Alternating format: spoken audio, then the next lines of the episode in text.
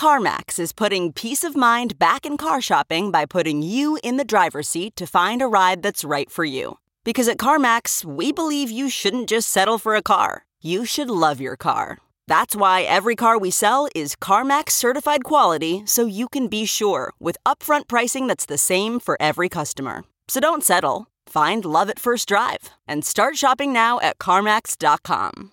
CarMax, the way car buying should be. Man, that sunset is gorgeous. Grill, patio, sunset. Hard to get better than that. Unless you're browsing Carvana's inventory while you soak it all in. Oh, burger time.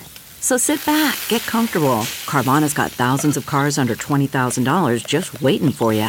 I could stay here forever. Carvana, where car buying meets comfort, meets convenience. Download the app or visit Carvana.com today. Okay, picture this. It's Friday afternoon when a thought hits you. I can spend another weekend doing the same old whatever, or I can hop into my all new Hyundai Santa Fe and hit the road. With available HTRAC, all wheel drive, and three row seating, my whole family can head deep into the wild. Conquer the weekend in the all new Hyundai Santa Fe. Visit HyundaiUSA.com or call 562 for more details. Hyundai, there's joy in every journey. Scarpins Avenue. Welcome, new listeners, to the Todd Glass Show. Before we get going, here's some stuff you should know. To tell if it's a bit or the truth from Todd. If he says potato salad or swear to God, those expressions are comedic, little darling. If Todd means the truth, he always says to George Carlin. And on the topic of bits, let's erase any doubt. Todd's almost always joking when he says, edit it out. The intro goes long, cause Todd's so big hearted. Other podcasts end before his gets started. The intros are recorded on a phone, but don't worry. The audio of the show is at a higher quality. You know, the Podcasters Association voted the Todd Glass Show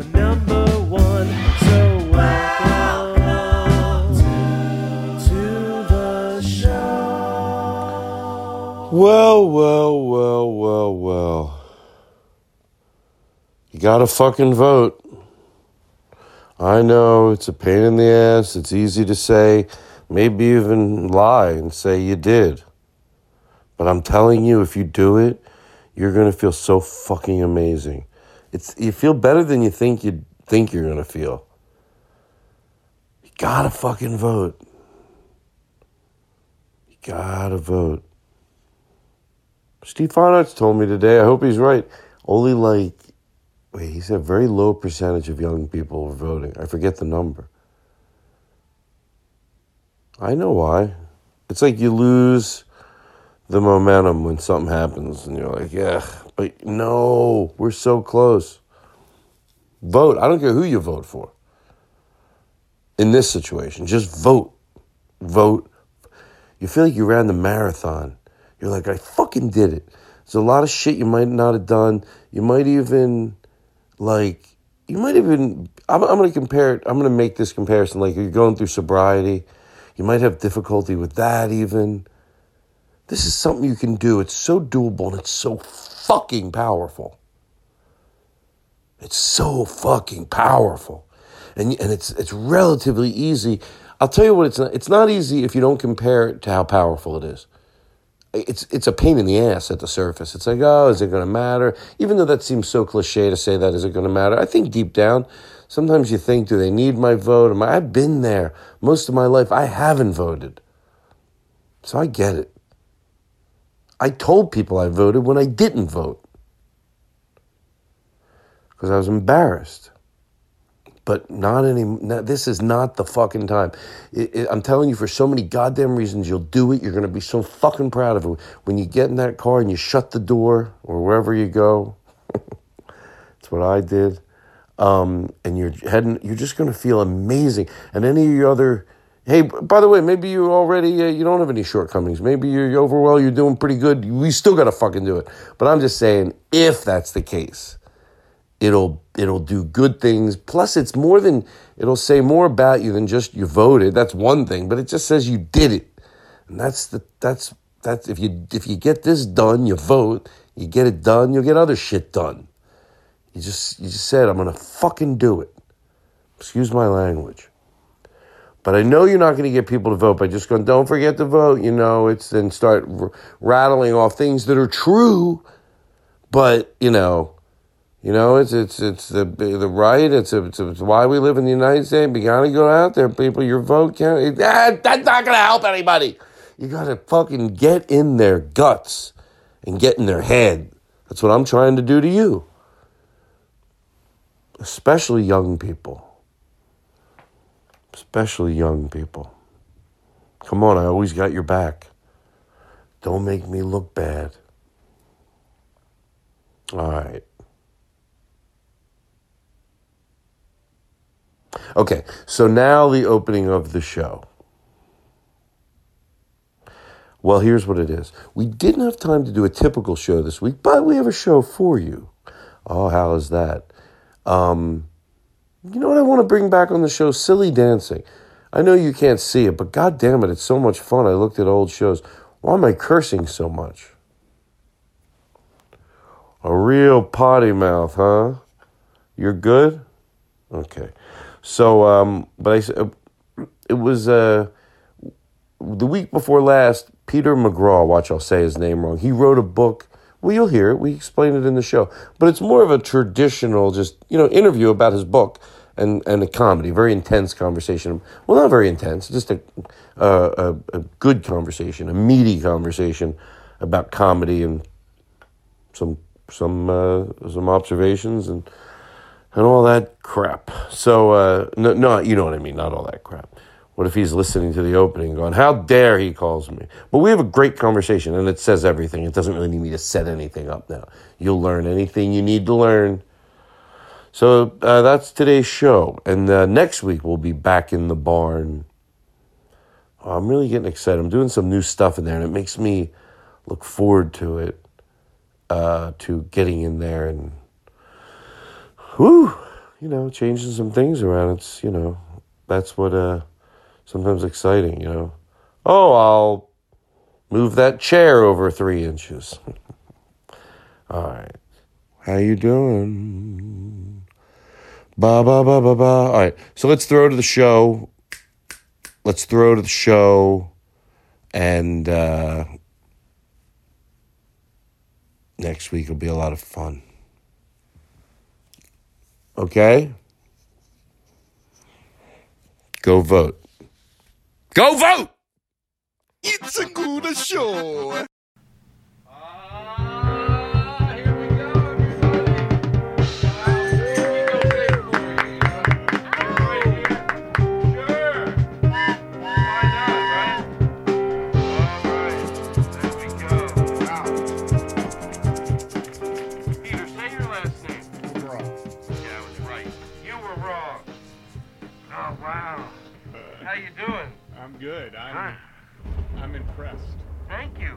I show this to you when you were when we were back no, here before? No, this is brand new. oh, I thought I did show it to you. I had no idea. Ah, then I would have brought you even bigger. I thought he's seen the studio before, so um, so let me get settled here. We are recording, right? All right, cool. I'm gonna put this over here. No matter how many weeks I do this, you would think I would know where I want everything, but it's not till I get in there. That's Vinny.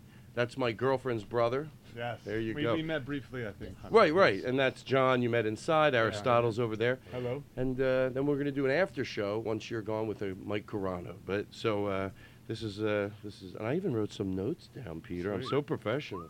Well, I'm an interviewer. You know, I, I have to, and you can wear your headsets, but you don't have to. Okay, maybe I'll give it a try. right. We sat down when you were uh, you were still writing the book, Yes. and uh, but I did your podcast. yes, and you made it into the book. I, oh. I did. Guys, come on! I'll get a nice round of applause. come on. um, and I love talking to you. You had, you know, you re- you um, you just had some really clean, clean perspective of comedy, which always calms me. And as much as I talked, which I know I I, I went off.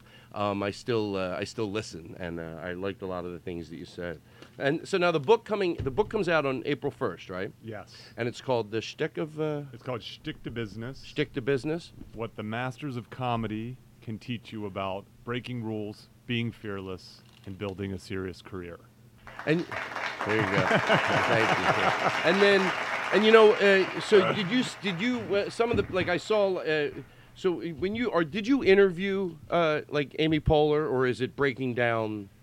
So some people I interviewed, and then some people I just based it off of observations of them, Right. interviews of them, and so on. Right, because So- when because I because Vinny said uh, he said uh, uh, uh, Groucho Marx, and I'm like, well, I know he didn't interview Groucho. No, Marx. but I did interview Groucho's assistant later in, in Groucho's life. Really? And how- Steve how- Stoliar. and he.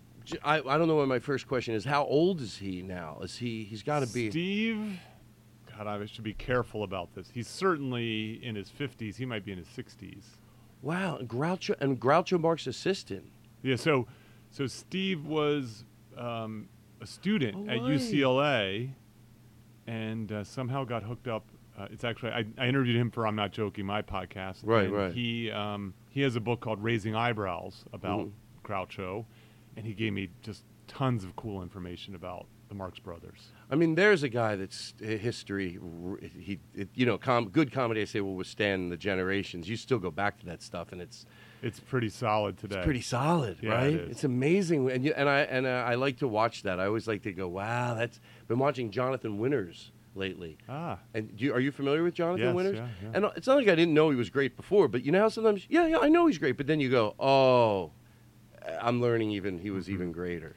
So Steve has this great story that made it into the book about, you know, so one of the neat things about, so you think about the Marx Brothers and you think about their comedy, but you can also think about the way they approach their business as they move from vaudeville to Broadway and then to the big screen. And what was fascinating was their their move to the big screen. When we look back on it, it seems sort of natural, and they're just they're just winners. Especially because I don't know there's some absurd number of their, I think like five of their comedies are in like the AFI top 100. Don't you can't quote me on these numbers. Um, with Duck Soup being the number one, Right. You know, on the list. Well, when they were finishing up their their contract of their first five films, they basically were getting dropped um, by their studio. Like their films didn't perform that well, and uh, so they were contemplating going back to Broadway, where audiences love them. And man, I should know all these things because I wrote it. But um, But you, Chico, you're getting the gist. You, You're getting the gist of yeah, this. and, and more than that, you, Yes. you you miss a detail here and that doesn't affect the the, the, the you know The takeaway for the story. The takeaway for the story. Right? And so the so the it was like the head of Paramount or something like this was ha- was playing cards with Chico, and he said to him, "I can make a film with you that gets half as many laughs and makes twice as much money." And and the idea was that the the Marx Brothers were so used to performing live that um, they knew to pause when they, you know, when they had, uh, when, you know, when they hit a punchline because they were getting feedback in the moment. But their early films was like bam, bam, bam, joke, joke, joke, joke, and the and audiences in the theaters would be laughing over subsequent jokes, and and in some ways didn't quite get to enjoy the film as right, much right. And who who pointed that out? this was like the the head of of like a competing studio and then Right. signed them for five more uh, five more films. And you know, you said something that it like, and then I, I don't want to forget to start, not start, but ask you the one question I thought. Just want to establish, obviously, you know, the book and and uh, and and the purpose of the book and all that because I love talking about comedy. I love that you're here. Um, but you- uh, you were saying like that we just sort of watch their career like, oh, it just unfolded, like we probably do to a lot of people. And that's what you meant, like to us from from afar. And I was obviously not around then to watch their comedy, but I knew what you meant. Like you just see, oh, they went from that, then they, the story is then they did movies, and then they went to Broadway. But it just it wasn't. It, it really didn't unfold that easily. And uh, yeah, and that you know it takes a lot of work. I think this happens a lot. Um, I think it happens a lot in the world of science and and art and literature and so on. When you look back, you know, we, we tend to, you know, we like to use this term Renaissance person, you know. Um, but when you look at, at careers, they're often really linear. Someone works on something, masters it, then moves on to the next thing, masters it. You know, so, so I like Steve Martin as an example of this, right? You know, Steve Martin was one of the best stand-ups in the world, playing out arenas, and then, um, you know, moved into TV and film, and you know, recently won a Grammy for banjo playing. Um, but what he, you know, so you look back at someone's career and you just, oh, he's good at everything, but that's not how he, you know, that's not how he approached it. Even, you know, even the Marx Brothers, they weren't actually as good at film as they could have been. There's some learning process Right, right. that happens there. And um, uh, so your first, uh, the first, what? You're obviously are obsessed with comedy because someone asked me the other day. We were talking about you coming in. I go, wonder, like, when did you? Is that a, is that obsessed? Not obsessed, but I mean, you you uh, you you love to you break it down as much as I love to break it down. And a lot of comedians that I know, we sit around. It's you know, it's it's it's fun to break down and try to figure out some things. And uh, so, uh, what made you like? What was your background? What did you do? Yeah, like, how- yeah, where'd you? Why? Uh, where are Why you from? Yeah, Why why I are you? well, How'd you get here? Yeah, I think you know I have a friend who um, he he likes he he he describes me as a decoder. You know, so there's coders in the world and there's decoders, and so I guess I, I reluctantly accept that that moniker from him. So you know, I started my career kind of as a traditional academic, um, what I think um, lay people would call a behavioral economist. So studying emotions and decision making. So how do people's emotions affect their choices, and how their choices affect their emotions? and I, you know, I I liked comedy, and I would say I wouldn't say I was a class clown by any means, but I kind of leaned that way a little bit, especially as I started to get older. Um, but I, I, I didn't, I wasn't obsessed with understanding comedy. I didn't actually think that much of it. I just enjoyed watching it, listening to it, and then being funny with my friends. Intrigued would probably have been a better yeah. word. Well, no, no, but but it, it's become a bit of an obsession, I would say. I knew it. so I, I, I, what happened was, and it's a, it's a, I, I think like the lesson in this is you often don't, it's often important to pay attention to things. So I was studying uh, a question that's, that's I think parallel, which is what makes things wrong. You know, wh- why do we find some things to be morally reprehensible, and then other things um, maybe just dis- distasteful or confusing? and I was giving this talk. uh, You know, academics, academics um, will f- will fly each other to to their home university. So I got an invite from a colleague, and uh, and they fly you in. They put you in a hotel. They give you a, a you know a delicious meal, and then you you sit in front of you stand in front of a bunch of people presenting an early version of your work, and they basically shit on your ideas for about an hour. You know, and it's an honor. And how old are you at this point? I am 38. 38. Okay. I'm 38 at this point, and then you get to put it on your Vita that you visited this this elite university, and it's you know it's, Right. it's considered prestigious. Were, were, were there any positive people? Like, were there, was there anybody? No, no, no. Well, I'm being I'm I'm I'm being hyperbolic, but I but it is really the case that that academics sort of critique first, second, third, and fourth, and then fifth they compliment. That's just hmm. the way. This is the nature of the sort of scientific process. And so I was I was talking about religious marketing at the time, and and this you know like why is it that we might find it reprehensible for churches to use business principles, um, even though even if their goal is to save souls, which you would assume to be a rather um, uh, important thing for them. And I gave I in that talk I gave an entertaining example of a church in Tampa, Florida, that was using a raffle to get people to go to their winter retreat. That seems okay, but they picked an unusual grand, grand prize for the raffle, which was a yellow H2 Hummer SUV. And uh, and exactly, and I got like this. I didn't get like a full-on laugh, but I got people sort of chuckled at the idea, and I wanted them to chuckle at the idea. That's why I chose the Right. the example. Um, you know, we just because it's science doesn't mean we can't have fun.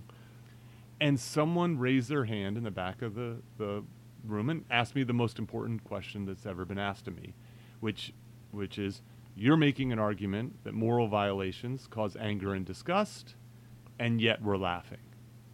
Why?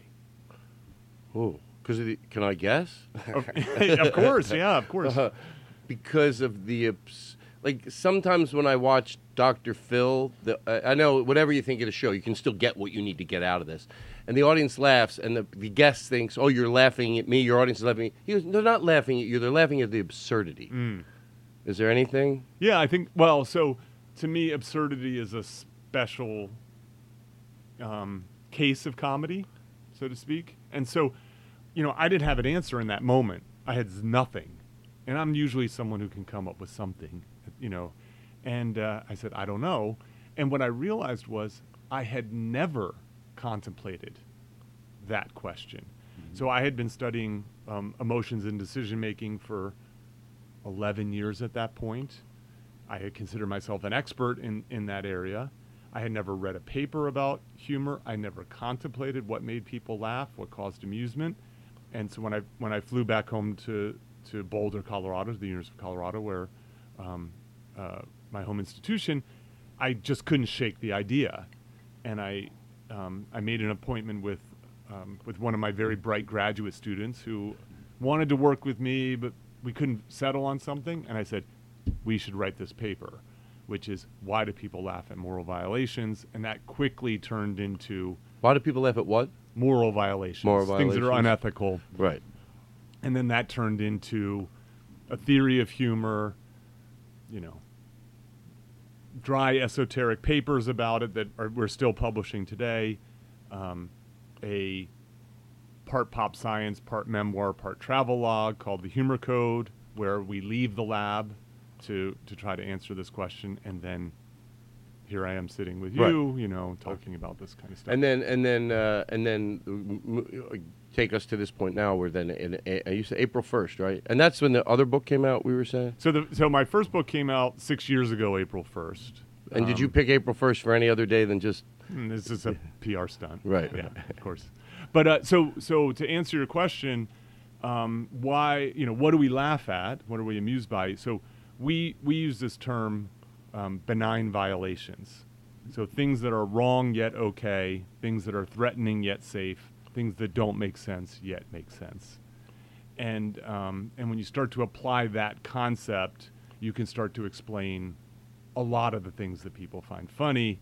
Um, you know, absurdity is an interesting one. I haven't actually run any studies on it, but I've always, I've always puzzled about ab- absurdity and thought about it as it's this thing that there's clearly something wrong going on, but it almost doesn't feel real. Like things that are absurd often have this unreal concept to it. It almost feels imaginary. Like I Mhm. can't believe this is happening. You know, people say that Right, right, right. Well, when when something is not real, it removes um, it removes the threat, right? Because things that are made up, that are fictitious, aren't aren't truly threatening um, Right. in the world. And like so mu- like murderers versus goblins. yes, exactly.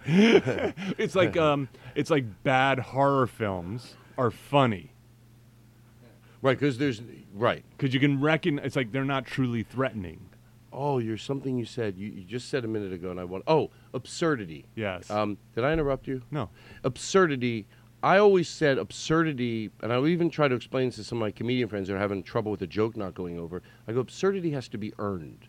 If you're sitting around the house and your friends know your hardcore views on an issue, you know, maybe they know, and then and then you say something absurd. It's because they know that you don't really feel that yeah, it's way. not. Yeah, that's exactly. So right. sometimes I think that's when when a comedian tells a joke, and a friend of mine even, and he'll be like, "Yeah, I didn't get a laugh." I go, "Because they don't know whether you're saying that absurd or not. They don't know your stance on that issue. You, we would laugh in the living room if you said that because we know you adamantly defy or back some." You know, some issue, and you're saying it in an absurd way. We know it's fucking absurd, but the audience doesn't. So that's I not what you their fault. You have to earn it. You have to earn. If you say something to mock homophobia, they have to know you're not homophobic. Mm-hmm. Otherwise, they don't know. Wait, is this guy saying that? Mo-? And I think you have to earn that. Like, what I used to have this joke in my act, and I used to. It was. I didn't want them to think I was sexist. So I happened to really like Oprah at the time, and people would say, and I, so I made the Oprah joke defending Oprah. It was a joke about defending Oprah, but it got a laugh. But it was basically defending Oprah. And then later, when I did that other joke, it worked because they go, "Oh, well, this guy isn't. He obviously." yeah So that's what I mean. Uh, absurdity has to be earned. You know. Uh, yeah. So, so the way I've always sort of thought about this, and and you probably have dozens of examples of this as as a as a professional comedian, is so if you so if you take this benign violation framework, and you think about it as two levers, I have a lever that makes something wrong, and I have a lever that makes things okay, and so the best jokes you're pushing both of the levers fully. So it's really wrong, but it's also really okay. So you know, you just alluded to one way that you make um, make something okay. You know, you you make a um, an off-color risque joke about a woman, but the group already knows that you're a feminist, right? And that's the okay lever. And so um, it just so happens to be the case that there are an infinite number of ways to make something wrong, and there's an infinite number of ways to make them okay. And it just happens to be very difficult to be at the intersection of those things, Mhm. right? And so if it's just wrong, people are pissed at you, and if it's just okay, they're like, I came here to laugh, not yawn. And so you're looking for that sort of sweet spot. Um, there. Is, is the question who's to say what's right and wrong? Well, so the audience is always, I think, the arbiter of that. So, so again, comedy is difficult, um, and that that that's really what led us to um, to write the first book and to go out into the real world and tussle with these with these questions in real life. Like, yes, you need a lab to to do the the very controlled tests, but you need the real world to to see it in all its glory, Right. so to speak. Now, what is wrong and what is okay is determined by the location that you're at, right? You're, if you're in a church or a comedy club, if you're in private or public, it is determined by the culture of the audience, by um, how many drinks you've had, what kind of mood you have you already been laughing at stuff, you know. So so all of these things start to to um, to have an effect, and then what what good comics are doing is they're they're figuring out who's my audience, and I want to make them laugh because you can't. I mean, you know this. You can't make everyone laugh. Like the same joke that kills with one group dies with another. And then this is something that, that you and I have talked about is how important getting the context right. You know that um, that being in the right space and in the right mindset ha- can have a huge effect. Right. I always say uh, history.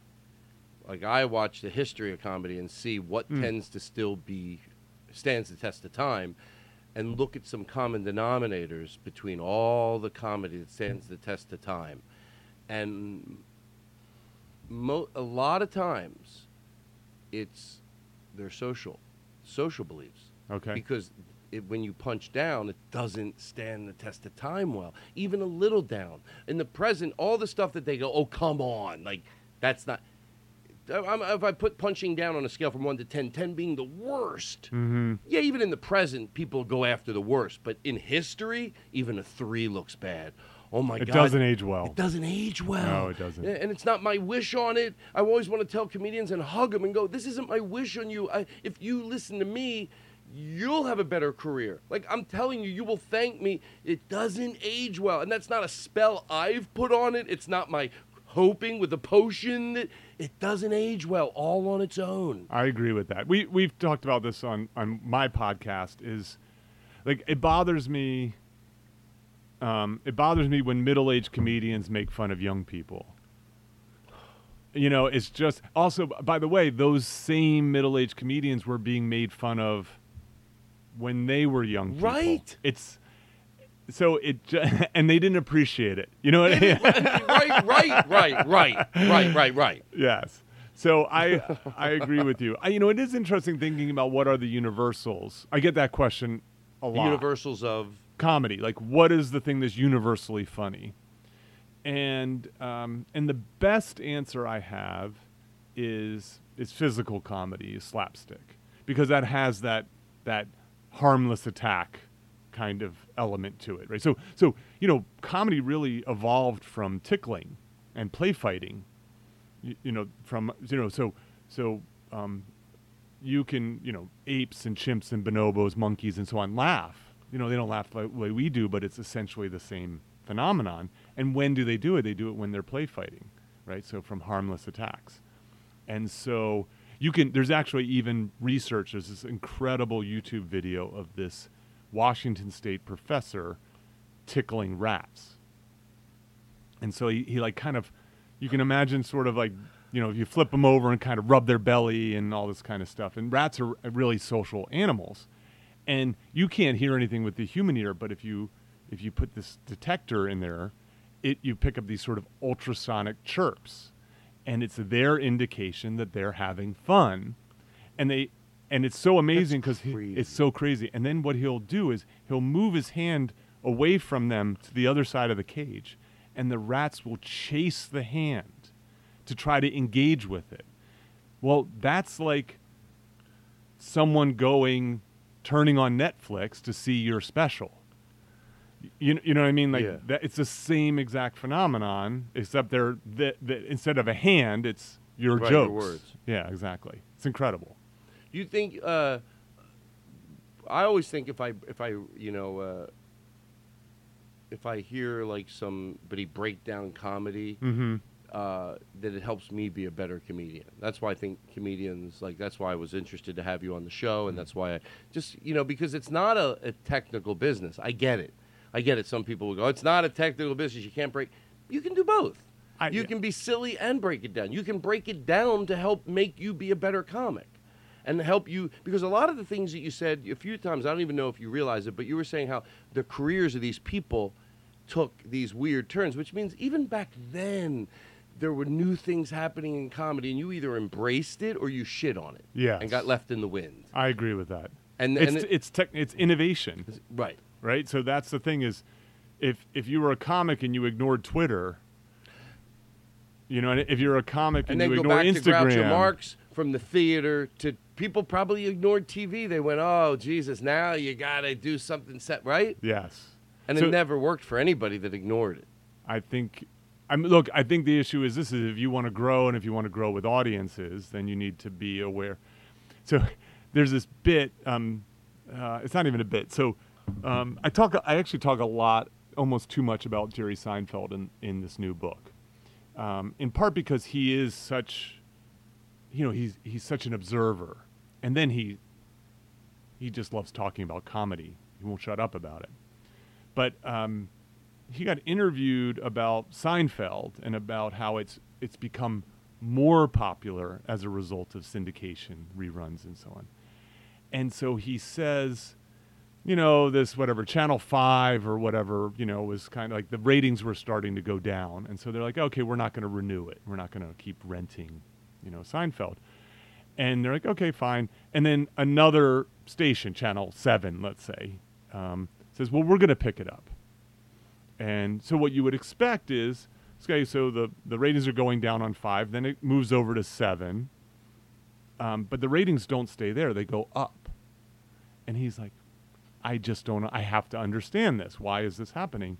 And his thing is, there are channel five people and there are channel seven people, you know? And so um, you can't just expect people to find your comedy because you know there's instagram people there's twitter people there's comedy club people there's netflix people there's amazon you know and so so to understand yeah i mean this is call it vaudeville theater the t- film tv these are just platforms that are technologically based and so I, I think a lot of comedians don't give themselves enough either credit for being good business people or thinking um, thinking that way or they ought to you know they ought to be even better about approaching this craft because as you know it's so hard Understand. I learned as I get older that, like, there's certain guys that just understand the business of comedy, and they tend not to be the best comedians. Mm, that's fair but, but just when they understand it, and they don't have. But, but, but, but, I also know guys that are funny in their bones, but understand the business of comedy. that's the deadly one-two punch Exactly. Yes. Exactly like Jim Gaffigan. Jim Gaffigan is a funny fuck, but the fact that he understands and embraces the you know when when uh, the, the whatever it is, whether whether it's Instagram or whether it's Twitter or whether it's when you know when we're setting up, getting ready for a show, he turns on his phone and you know touch base with people. Here we are. Just he does it effortlessly. He understands the business of comedy, and he is a funny person in his bones. You're right. Those are the people like, and, and that's a compliment. That's it a is. Oh, no, no. I actually, I We're think both complimenting that, obviously. You know, John Mulaney, I would say, is a guy. He's funny in his bones, but he also understands some. That's why I like to understand it myself. I didn't used to, but now I like to go. Okay, what what what is this here? What what will help me be a better comedian? You know, breaking it down for me does help. Yeah, I, I mean, I, I don't claim that having a theory of humor is going to necessarily make someone funnier.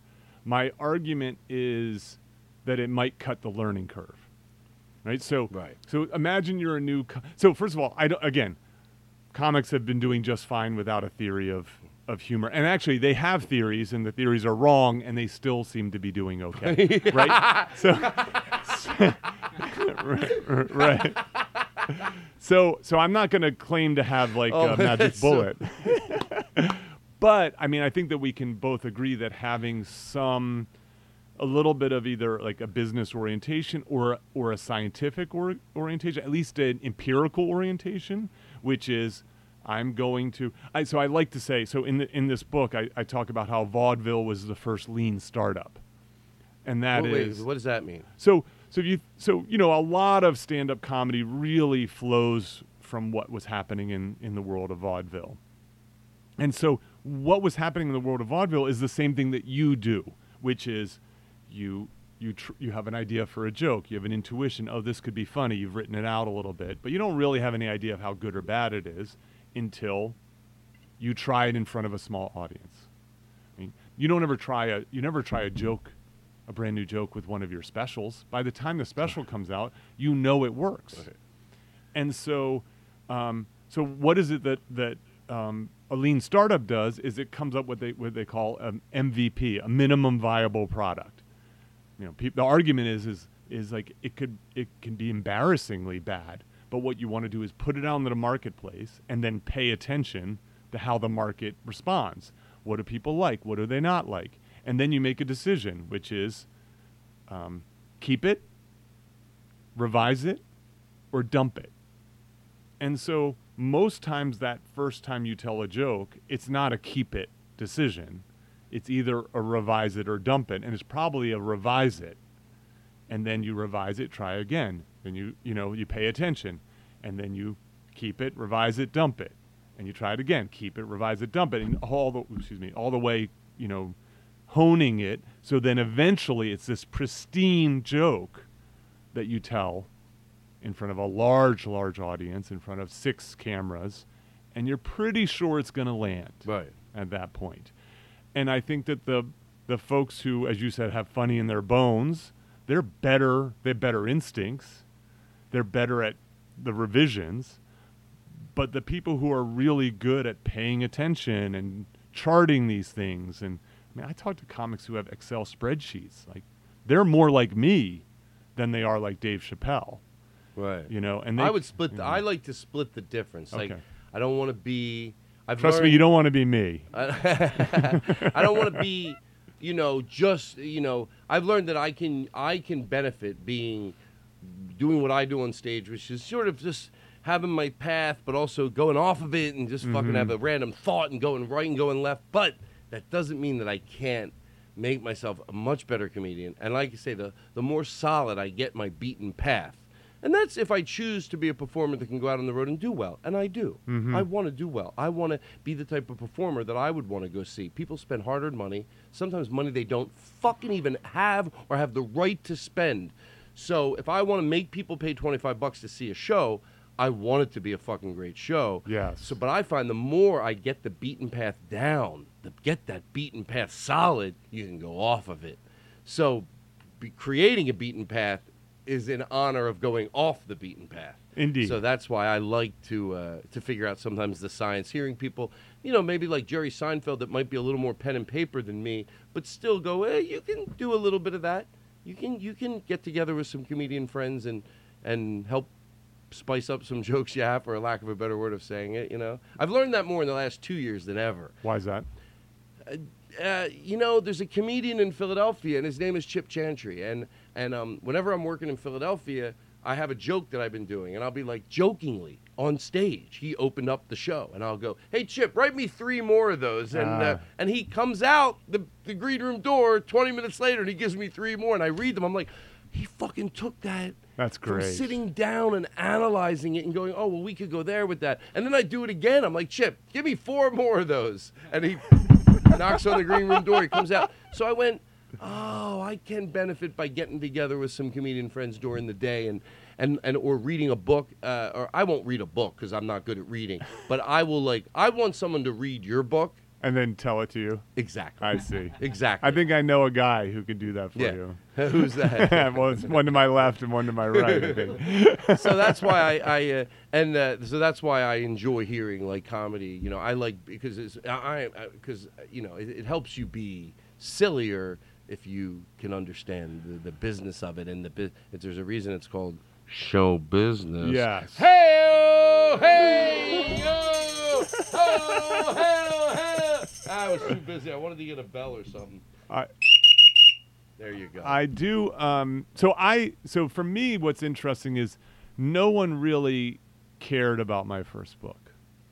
I, well, I shouldn't say that. That's that's exaggeration. But the book didn't sell that well. It got like a lot of media attention, and it's been popular in comedy circles.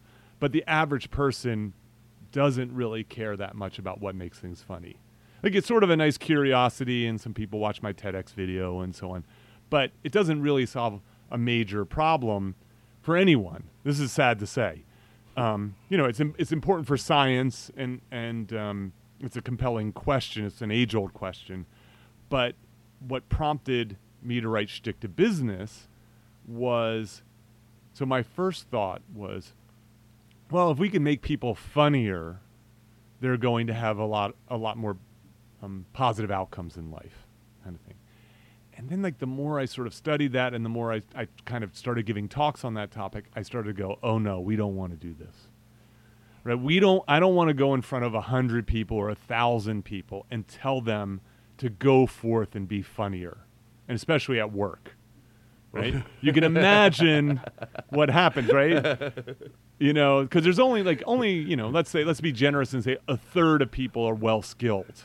Like that's great for those third, you know. Exactly. But- But, you're, by the way, good for you for being aware of the fire you might start. Oh, my other- God. You're like, oh no, no, I don't want to be. I don't that wanna guy, Have, you got to worry about that guy, you know. And so then I Wait, had hold on. Can you ask you one? Yeah, of so I can relax. How how how? What time is it? There's never a great time to ask that, but I figure out it's now. Six thirty. Oh, great. we're We good on time. Yeah, we're doing Okay. great. We're doing awesome. sure. Okay, so go ahead. Um, so, and I don't, I don't know about your creative process, um, but I find that, um, you know, for me, there's sort of, and actually, there's research that backs this up. So, so what is creativity? So, creativity is an original, appropriate solution to a problem. Okay, so, um, so it's actually often pretty easy to find an appropriate solution. It's often difficult to find an original one. And so there are two paths to to creativity. One is just persistence. Like I'm just going to work on this idea. I'm going to work on this idea. I'm going to work on this idea. I'm going to come up with a hundred ideas, and then one of them is bound to be creative.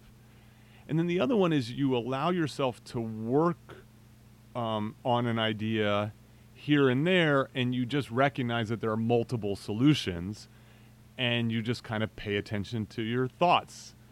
And occasionally you have a thought, and you go, there it is.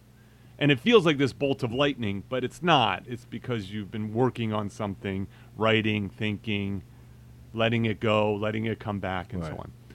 And so I had always said, I'm never going to write another book and I, I realized that I didn't want to do a talk about um, about humor and leadership or something like that. And I got asked, actually got asked by um, this group at Google to give me a talk, to give a talk to them. And I, I kind of pitched an idea, and they're like, "Well, we already have someone like that." And so they they put down this constraint for me, which counterintuitively, constraints are can be useful for creativity. Right. And then I said, well, I could give a talk about not what makes things funny and not about being funny, but what can we learn from the world's funniest people, from the masters of comedy. And suddenly this stuff was just pouring out of me from having you know having studied comedy having spent time in green rooms having done improv having friends who were comedians and having a life you know a lot of life experiences both in the lab and outside the lab and um, I was like, oh wow, these are some of these ideas are really novel. You're not getting them in business books. You're not getting them in self-help books, and so on.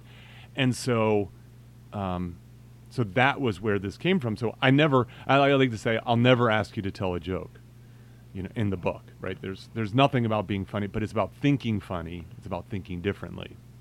And so, you, don't even you have you have techniques, you have perspectives, you have practices that you use. You use them automatically, and um, and you might not even realize that you use them. Well, people can use those things, whether it be to start a new business or to try to develop their career. There's more crossover than you think. exactly. Yes. And it always amazes me yes. how So- much crossover there is. Uh, so I'll give you an example of this. So one of the things that I'd like to point out is how comedians take chances. So they, they sort of first of all they see the world differently. So so Seinfeld calls them humanoids. You know they're not aliens, but they're not humans. So they they kind of you know so as a result they they ask why a lot. You know they notice things that not, that other people don't. really and notice. as they age. what do you mean? Little kids ask why, but then Oh, you stop. and then they stop. But, then a, a comedian or Keeps artistic, asking. you could say, you could widen past. But yes, they keep asking why, asking why. which you know, and then they the other thing that they do and so when you when you have a different perspective on life you start to notice opportunities that other people don't notice you know and that that's really most entrepreneurial ventures come from from an observation that you know that most people aren't having and then the other thing is that comedians take chances they're constantly breaking rules. They're constantly taking risks. The act of of developing a joke is a series of chances. But then they also, because they don't play well in kind of normal organizational sort of settings, they're sort of always kind of a little bit of an outsider that's there. And so I think about, um, I think like I really love what you're doing with your comedy, like having this band play with you um, I think it's great, and in particular because in the pursuit of comedy, novelty, creativity is paramount. You know, so um, you you can't. You're not a musician. You know, the Rolling Stones can play their hits on tour. You have to give up jokes in order to create new jokes. And you're insert, you know, you called it, you, you said it, it's show business. You want to entertain people. And so people aren't having a band with them. Let's take a chance. Let's see how this goes. You know, the average person doesn't do that. And yet, average person probably would be better off doing more of Right. that kind of thing. you, you know, there, we we were talking about this last night, and it has to do with uh, specifically stand-up comedians. But up to this point, for the last three years, I've been doing it like I'm going to do it with you right now, and it is that somebody famous and successful said, if you're not working with stand-up comedians, you're wasting your time. Now that doesn't mean that Brad Pitt shouldn't have a career, or you know whoever it is. But what it means is that comedians tend to get shit done. Hmm. And I'm proud of that. But isn't it sort of alluding to what you're saying that there must be something and it, it, it's I guess it's a moment of feeling proud instead of me taking I'm not taking the glory, but proud of comedians. Like why is it true? I, I think that yes. So I think the the thing is there's a tendency to you know to take to look at comedians. They're kind of misfits, you know, and they wear cargo shorts on stage and they drink too much, and you know what I mean. Like there's this sort of they're outsiders and they misbehave and and um, and you think okay, well they tell jokes and that's that's good, but a little frivolous. But my argument is, I mean, look, I'm starting a consulting agency where I'm like, I'll bring comedians into your business to help you solve problems because a they're whip smart, Right. B they have a way to see the. Oh, I know that sounds disgusting. I just go right. Ugh. No, no, no. But, Look, I uh, can tell you this: the research is clear. when the best predictor, right. Oh, you're telling him exactly. But go ahead, go ahead. I know I'm okay with saying it, but I have to No, no, no, preface it's the absurdity of it. The- but the- the to bring into is your clear. business because yes, exactly. Like, you look, I'm not sure you want to hire a, a comedian to work for you full time, but when you have a particular problem and you want a different perspective, so I'll get so so this guy, this like engineer at MIT, did a um, did his doctoral thesis on um, looking at like improvisers, and he he pit improvisers against product designers to to in a task to figure who could come up with more creative ideas. The improvisers won, right? So the you know like so it's not even their thing. Their not thing even is their thing. improvising, but they out they they they were like twenty five percent better than these product designers. and when you say improvisers, improvisers in what capacity? You know, I I'd have to go back and read the doctoral thesis, but these were you know these were, I think like you know you can imagine like Matt advanced Besser. No. No, no. Um, these are advanced improvisers. So these are people who are good at what they do. well, so, same maybe yeah, Matt Besser. Yeah. Well, I think it was probably Boston folks. Okay, you know. okay. I know I know not him, but but that's what you mean. When you mean improvisers, I wasn't sure. Like do you mean like guys that I think are- advanced improvisers. in this like guys that yeah, are okay, okay. So yeah, so and then they did better than people than the product designers. Yeah. And, why why do you think that is? I, I mean, well, so I think I think in general, you know, when you do comedy, you know, you recognize how persistence matters, and then you know, with years and years of doing this, you just get wired in such a way to think what we call divergently. So there's two forms of thinking. Con- convergent thinking is to come to figure out that one solution: two plus two equals four. But divergent thinking recognizes that there are multiple solutions Which is usually probably the case, right? for for almost any anything of importance, right? Because you don't need humans for convergent thinking, right? That's the job that that robots are going to take. AI is going to take those jobs, you know, because that's that's why like AI does well on standardized tests.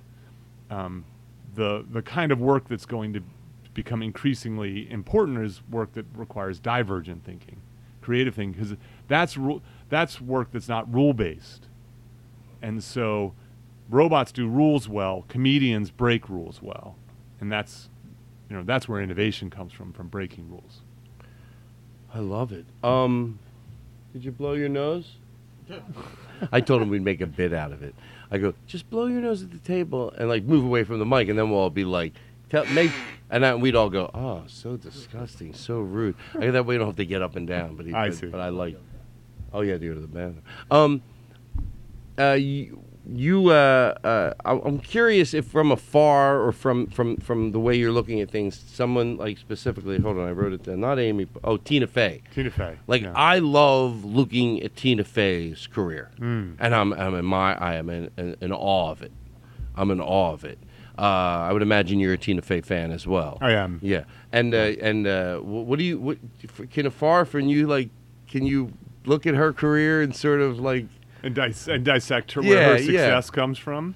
Yeah, like except for having fun in her bones, but we're given that. We're, we're that's a given. No one's trying to think that you could scientifically make someone funny. You're not. I'm not. No, nobody that knows anything about comedy is. But we're talking about the other end of comedy. Yes. So, uh, uh, because.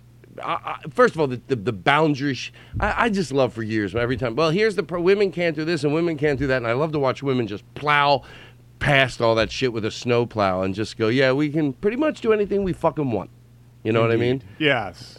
I mean, uh, like the idea that your genitals have anything to do with your abilities in comedy makes no sense to me at Makes all. no sense, right? Yeah. Especially in an artistic world, we're supposed to move past that, you know. Yeah, indeed. So you know, to me, the thing. So Tina Fey comes up in the book just briefly, um, uh, but I could say more about it. So in it, she she actually talks about. So one thing that I think is fascinating about Tina Fey, and and I think this is the case with with a lot of comics, is they pay attention. they see how other people do things and then they replicate the stuff that works and then they let go the stuff that doesn't work. So in Bossypants, she talks about Lorne Michaels and how he builds a writer's room.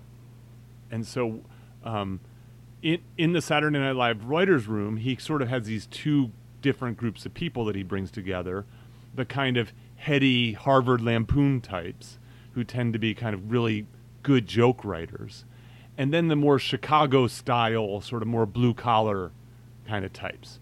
And the idea is that the best writer's room has a mix of those two together, that they complement each other. If it's too heady and too joke ready, it doesn't work. If it's too blue collar, you know, you don't have Yeah, yeah. you don't have the stuff. And so, Same thing with stand up. same with stand up. Like there's th- this um so you know, well what happens so Tina so Tina Fey has has the writing chops, no doubt. And then she also has the performance skills. Right? So she has both um you know what you need during the day in order to, to work on material and then what you need at night to be able to, to sort of perform it. But you know where's Tina Fey's I think real legacy is um, in you know in 30 Rock especially. But even like Mean Girls you know like what an outstanding comedy film. Right. I agree. I I watched that for the first time. I was like 42 years old. And I was like damn this movie is good and it's good because it's so well written Like like 30 Rock.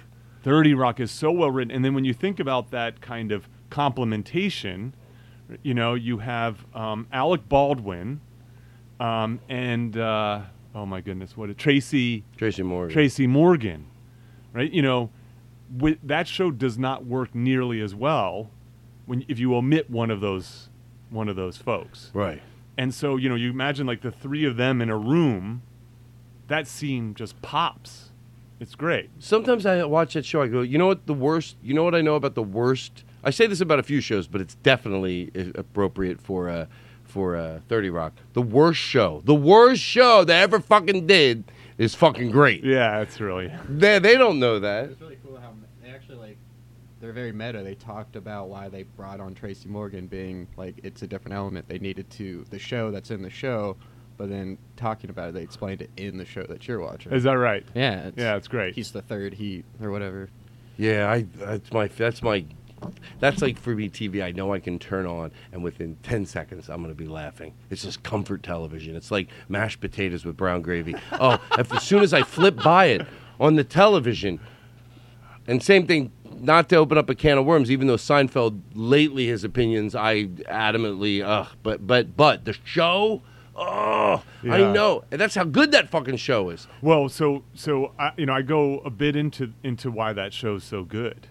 So, um, there's two things. Well, I, so I think there's kind of like there, there's uh, three things that help make Seinfeld so good. So one is Larry David, Oh, and so you know, uh, so I, I talk about this idea of we we want to we want to kind of have the lone genius. You know, we want to borrow like, your point, pen? please. Because I want to hear what you're saying, but I don't want to forget to bring this up when you're done. But I don't want to just be repeating it in my head. Um, what was the thing you just said about what- a?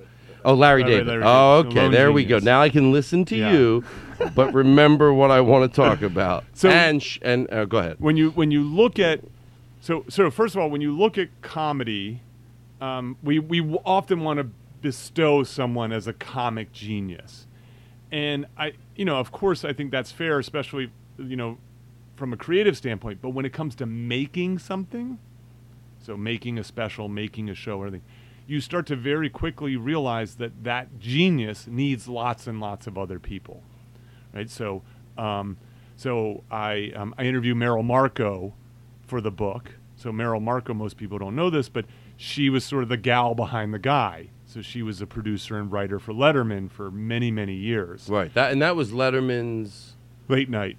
What's that? Mar- was she was she she was They dated a bit, but and she came up with like she had a lot to do with she invented stupid pet tricks. She was the one who who who guided him into the man on the street interviews because he wasn't a very good actor. She wrote jokes for him at the comedy store back in the day. Right. And and and uh, not that this is even relevant right now, but I'm so is Mar- how is she doing now? Do you She's great. She lives out in Malibu. I, I Oh, visited her. She's like Good. working- And Letterman definitely credits her, right?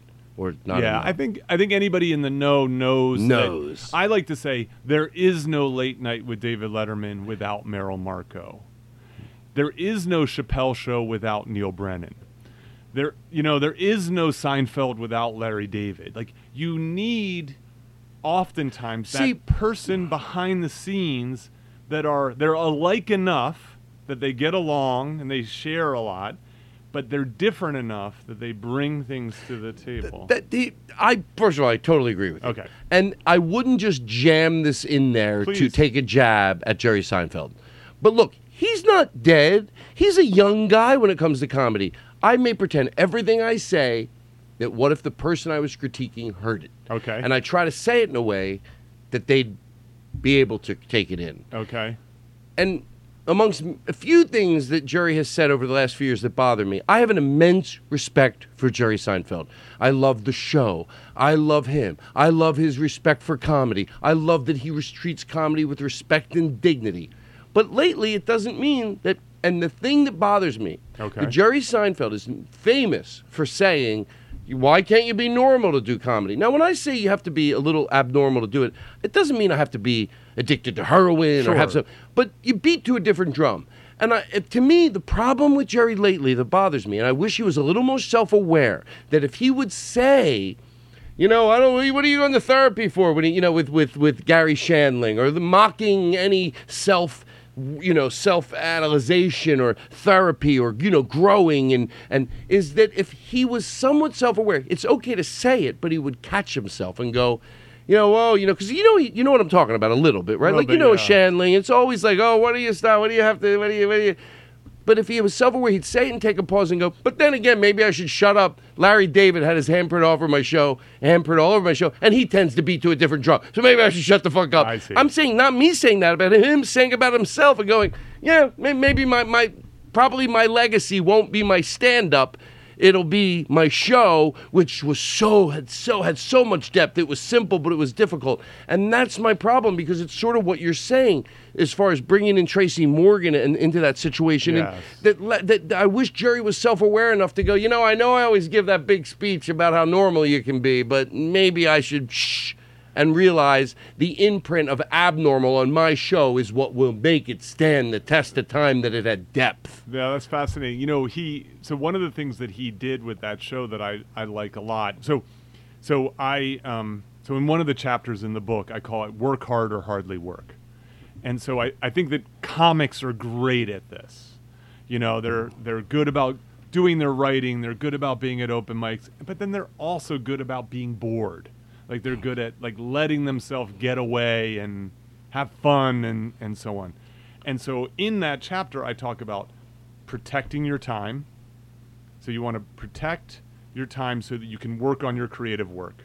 And this this is like if you work in a corporate environment, if you're a founder of a company, if you're an academic, if you're a comic, you need sacred time to do your most important work, your most rewarding professional work. So um, Seinfeld and Larry David had this.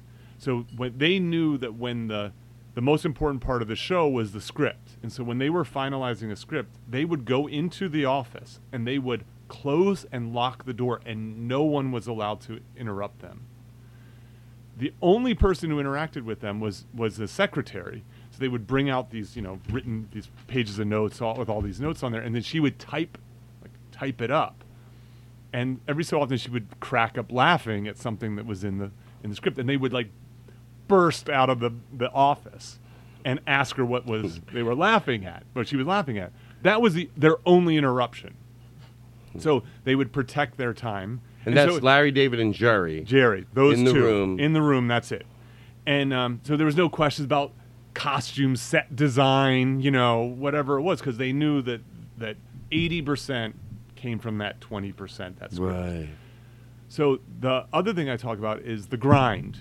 This idea that um, you you need to work on your craft every day. You know that it's like it's a regimented thing.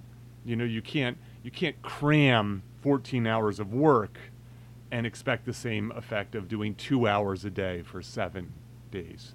And so Jerry talks about this when he's when he's um, preparing a stand-up special. He you know, he says don't break the chain. You know, he has this big desk calendar, he makes an X when he works on his material. The next day, an X. After three days, there's three X's. There's a chain, and his thing is keep working on it a little bit at least every single day. Um, the third thing is uh, so you there's protect, there's grind, and then um, release. To to let yourself step away from this work in order to recharge and refresh and spend time with people you care about, get some sun, get some exercise, get some rest. So, you know, Jerry has been meditating since the 70s. Uh, and he would meditate. So he is so he is spiritual in that sense. Yeah, he you know Okay. he, he recognizes that that even the most calm person needs to be able to calm themselves even further, and he credits being able to work on that show because it's incredibly tiring, challenging thing to do. And you can imagine being not only you know one of the lead writers but also the star of the Yeah. show and everything else that comes along with it. And so, you know, you have a tendency to just go, "Oh, that person's a comic genius." And then when you start you pull the curtain back, so to speak, you start going, "Oh, wow, they have practices that allow them to maximize their craft." Right. Yeah. Guess what, Peter? Yes, sir. We got to go to close. All right. But guess what? I think I'll see how I'm good at wrapping things up.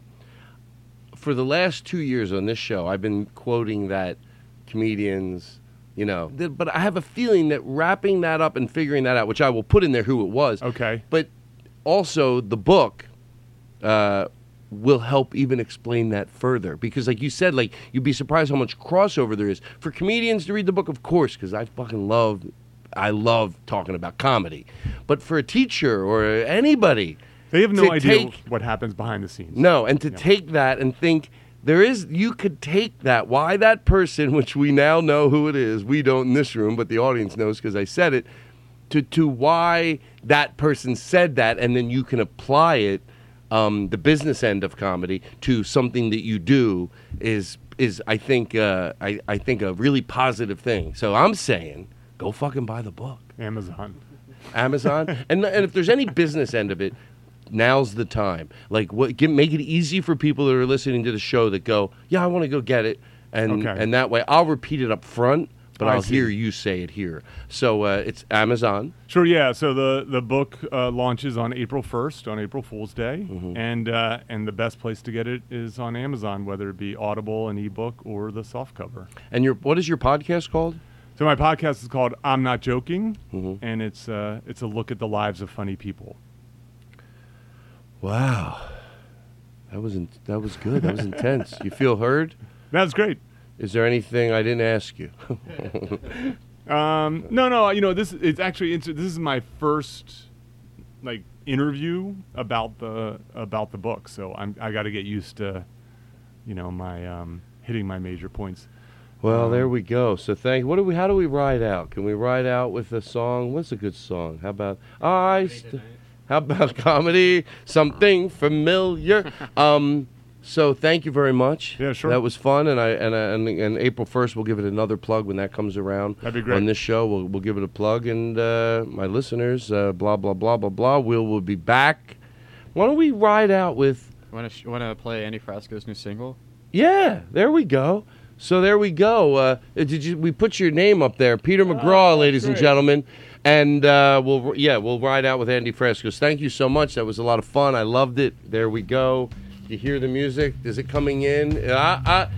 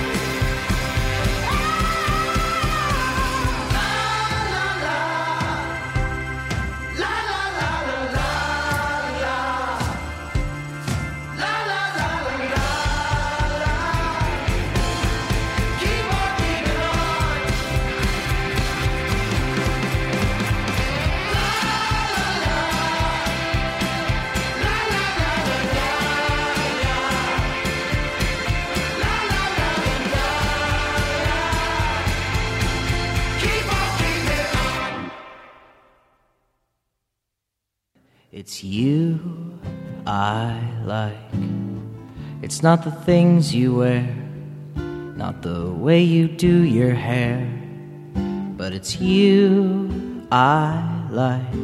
The way you are right now, the way down deep inside you. Not the things that hide you, not your toys, they're just beside you. But it's you I like, every part of you. Your skin, your eyes, your feelings, whether old or new. And I hope that you'll remember, even when you're feeling blue, that it's you I like, it's you yourself, it's you, it's you, it's you I like.